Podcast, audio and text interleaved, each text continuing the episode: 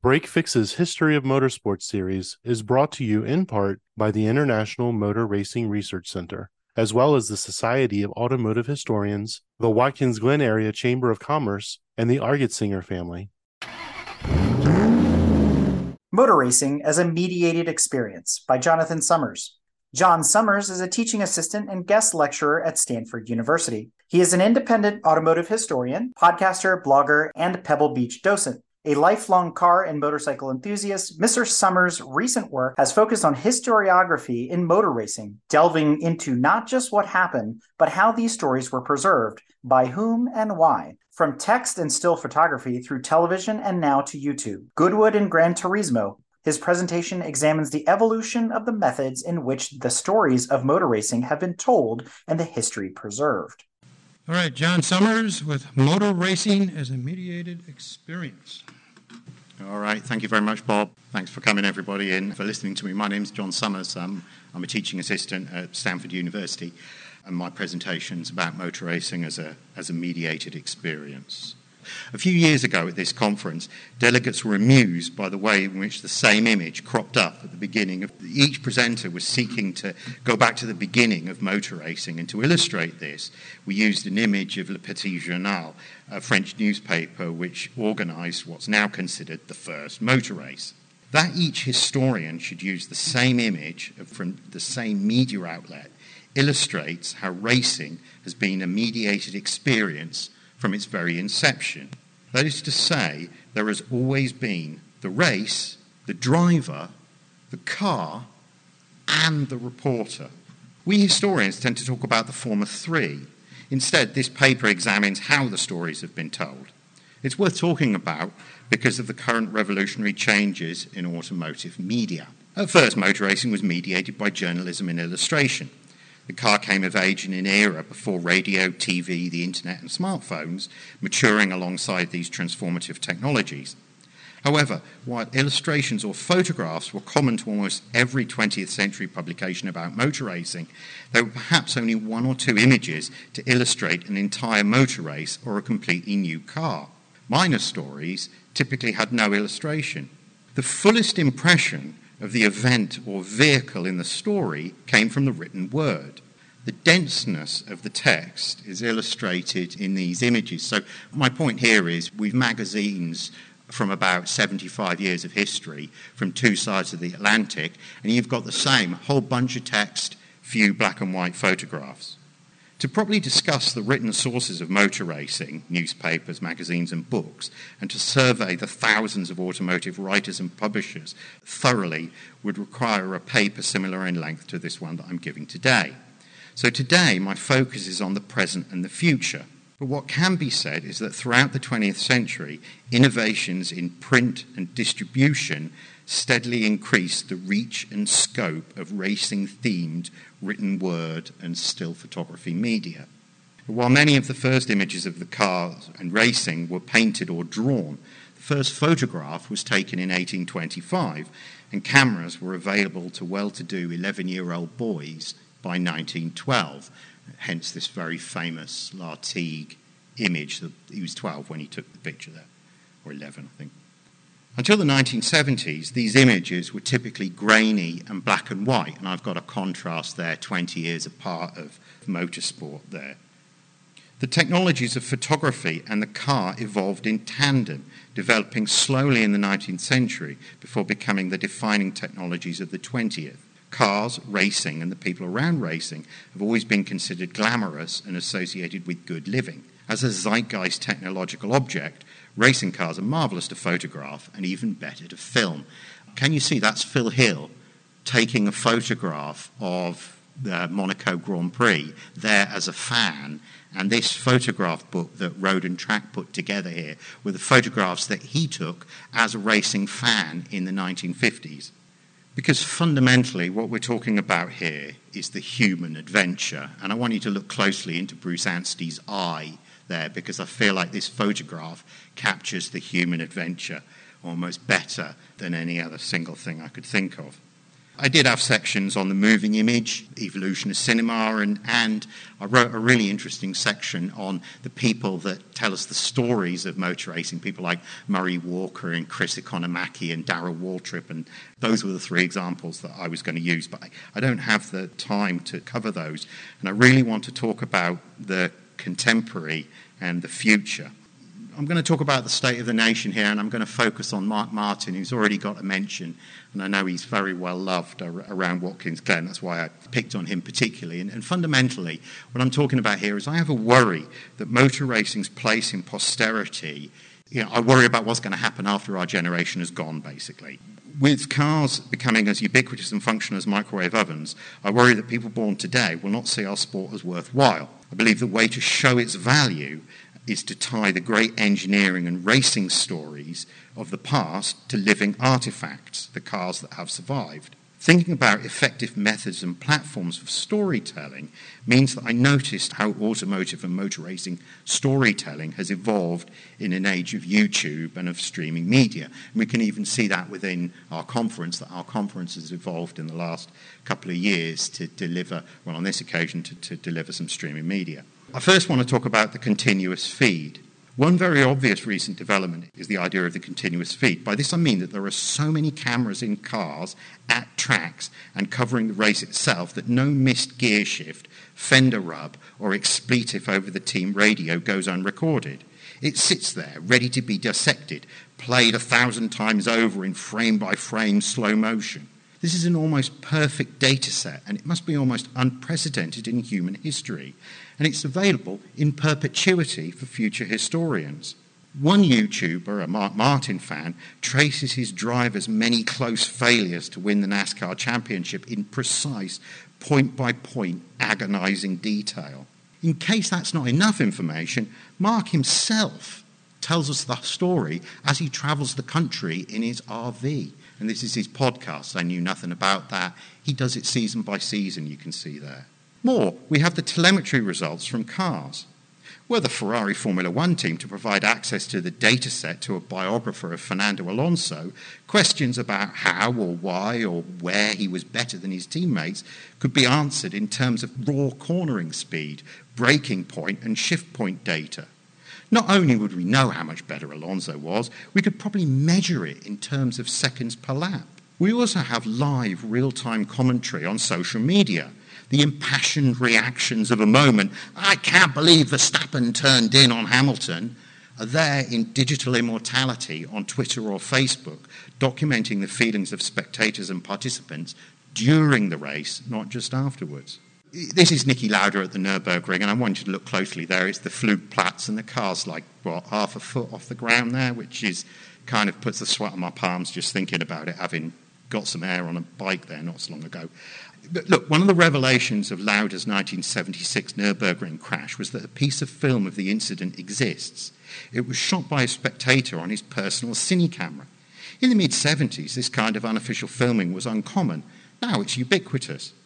Unless creators diligently upload to social media platforms, accessing this massive repository is impossible. Even when shared, searching this material is much like combing through microfiche of newspapers, which was the principal research tool of my teens and 20s. And it was dull and time consuming. The massive archive of personal smartphone videos are akin to the family photo album of the 20th century. It's in your mum's attic, it's covered in dust, it's an undiscovered archive. The result of this information overload in Formula One has led to a development which far predates both cars and any communications technology and speaks to the way that we humans truly communicate with each other and find meaning in the world around us. Formula One Drive to Survive takes its storylines from Formula One but packages them in an accessible way for a new audience. This novel form is a story, and indeed, the show plays like a soap opera a fable over facts with stylized villains and heroes. We may feel this is banal, but it's proved a huge hit and has increased the viewership of Formula One. Events that were previously impossible to cover properly can now be covered. The Isle of Man TT, with its 37 mile lap, or Le Mans taking place in rain and at night, were difficult, indeed impossible to cover properly in the 20th century. Now it can be done. One off events like the Indy 500 have a fresh appeal due to the limited time commitment favoured by our ever busier society. This is in contrast to NASCAR or Formula One, with their nine month plus seasons demanding a high level of commitment to sitting on the couch and watching TV. YouTube is a truly revolutionary technology in the study of motor racing history. This is because it's become probably the largest repository of racing content in the world, where anyone can watch the live feed of races and judge for themselves how good each driver was.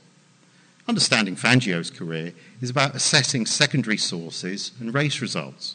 Assessing Senna's career can be done by watching each of his Grand Prix drives. It cannot be understated how compelling the shift from secondary to primary source is for a historian. This can be expressed a different way. Apart from a few of his cars and his mechanics' advice the, on the back pages of magazines, almost all of the genius that was Smokey Yunick is gone. Today, Formula One aerodynamicists build their resumes with the insights they deliver in YouTube videos. During the pandemic, YouTube was solidified as the place to learn to fix your car. Searches like brake job on 2012 Camry or radiator change on E46 BMW yield meaningful results. Why pour over a manual when five minutes watching a video shows you exactly what needs to be done?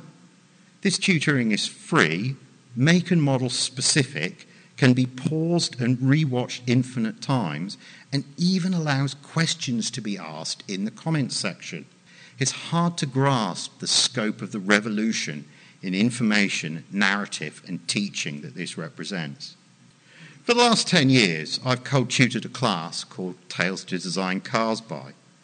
In this time, my material, the students, and the automotive world have each evolved considerably. At first, I used to use a clip of the seminal Steve McQueen movie Le Mans to frame my approach and introduce myself, and the movie still forms part of the class today. Back in 2013, McQueen's movie making, and with the Porsche and Ferrari and their 5 litre V12 engines as central characters, remained unusual and distinctive. In 2021, one student commented that if he wanted an immersive oral experience, I'd just watch a 787 on board, referring to the Mazda 787 Rotary, of which there are many films on YouTube and considered by many under the age of 30 to be, quote, the best sounding car, close quotes. In the life of my class, McQueen's work has been eclipsed by the breadth and depth of YouTube. More, YouTube has allowed scope to do more with a given story, to weave race footage and contemporary content into pithy narratives explaining nuanced events and races. Illustrations of this are Super 100 Mile an Hour's Bathurst histories, focusing on a particular driver or car, and Aidan Millward's Formula One site. This has also created absurdities such as Hot Wheels racing as a spectator sport, so that is a 164th scale diecast in the bottom right. In a way, these people are eating our lunch, as I discussed in my NASCAR Pixar presentation at this conference a few years ago.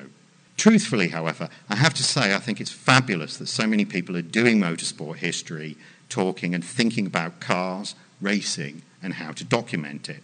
Over the past decade, especially through the pandemic, a distinctive culture of car YouTubers has developed. This culture evolved as YouTube began to pay creators meaningful incomes.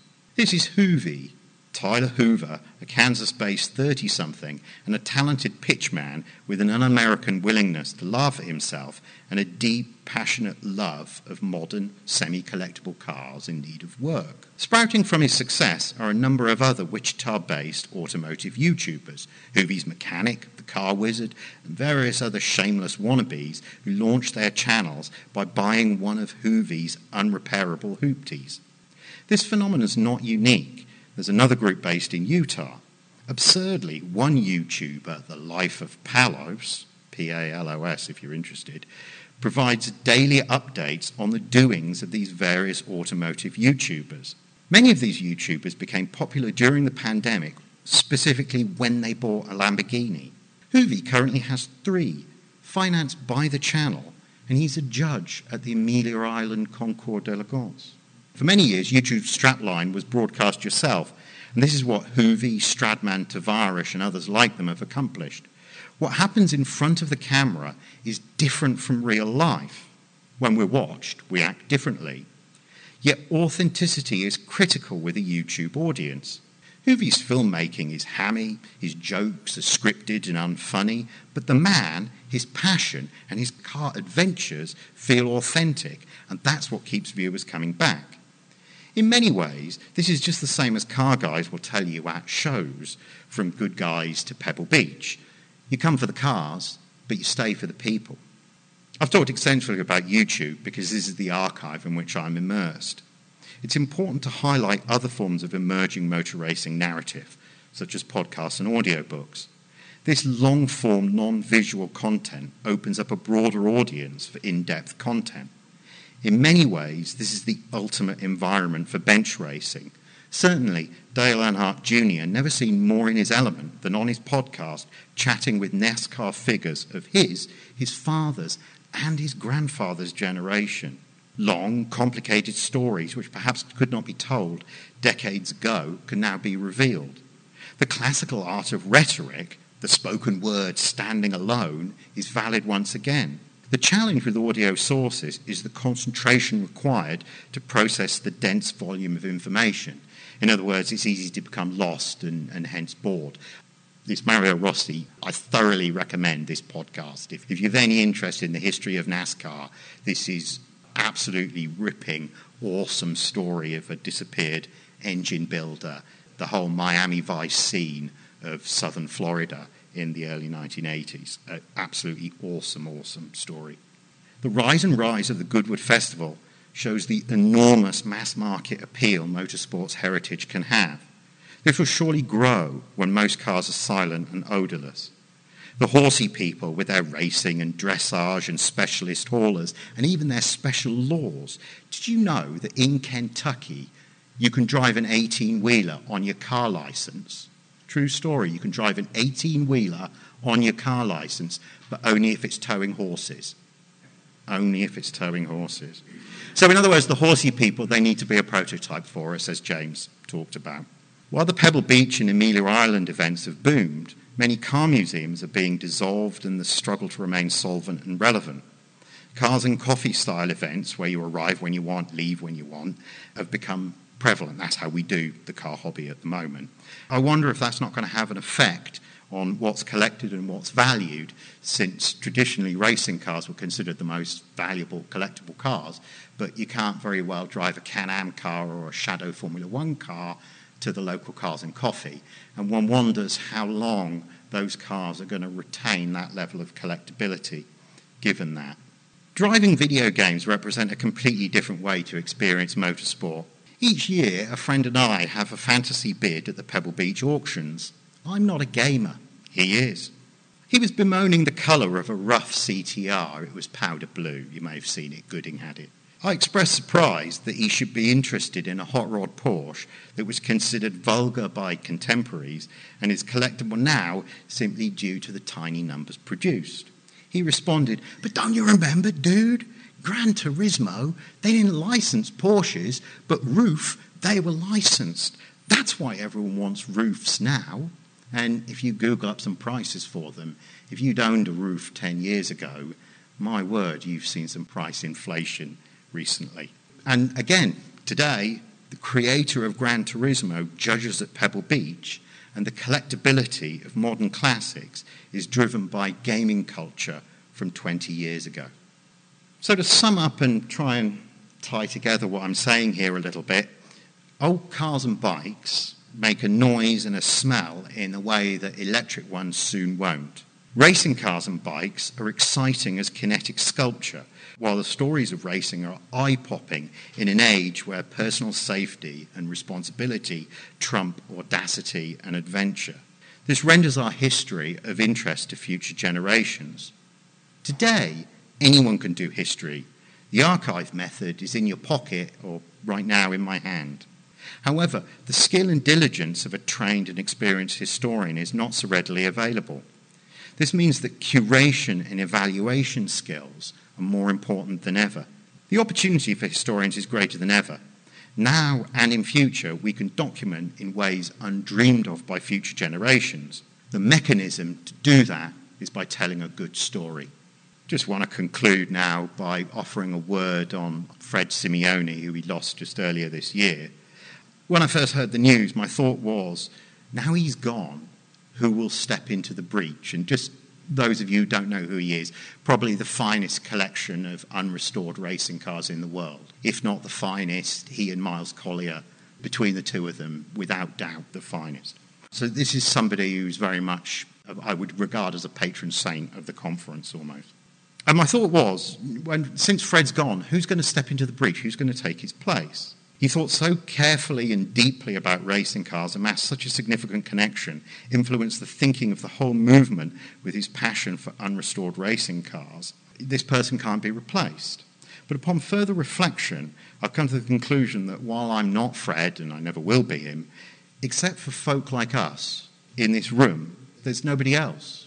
So I'm going to do my best to continue Fred's work and carry on telling stories about racing cars and racing drivers. Thank you all for listening.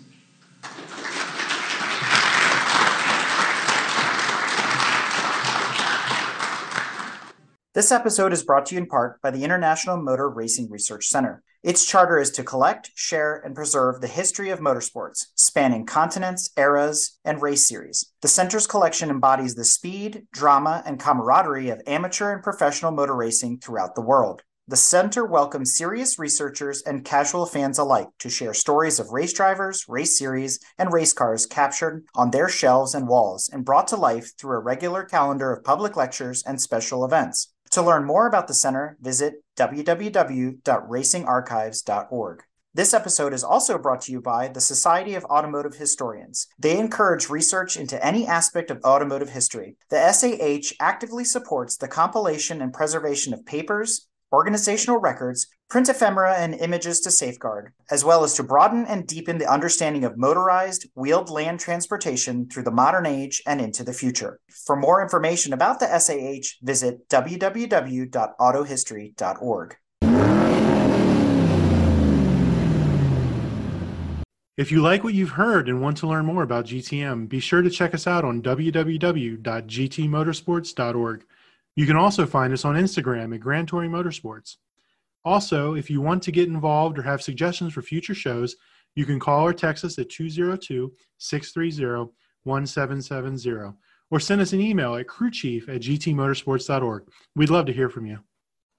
Hey, everybody, Crew Chief Eric here. We really hope you enjoyed this episode of Break Fix, and we wanted to remind you that GTM remains a no annual fees organization. And our goal is to continue to bring you quality episodes like this one at no charge. As a loyal listener, please consider subscribing to our Patreon for bonus and behind the scenes content, extra goodies, and GTM swag. For as little as $2.50 a month, you can keep our developers, writers, editors, casters, and other volunteers fed on their strict diet of Fig Newtons, gummy bears, and Monster. Consider signing up for Patreon today at www.patreon.com forward slash GT Motorsports. And remember, without fans, supporters, and members like you, none of this would be possible.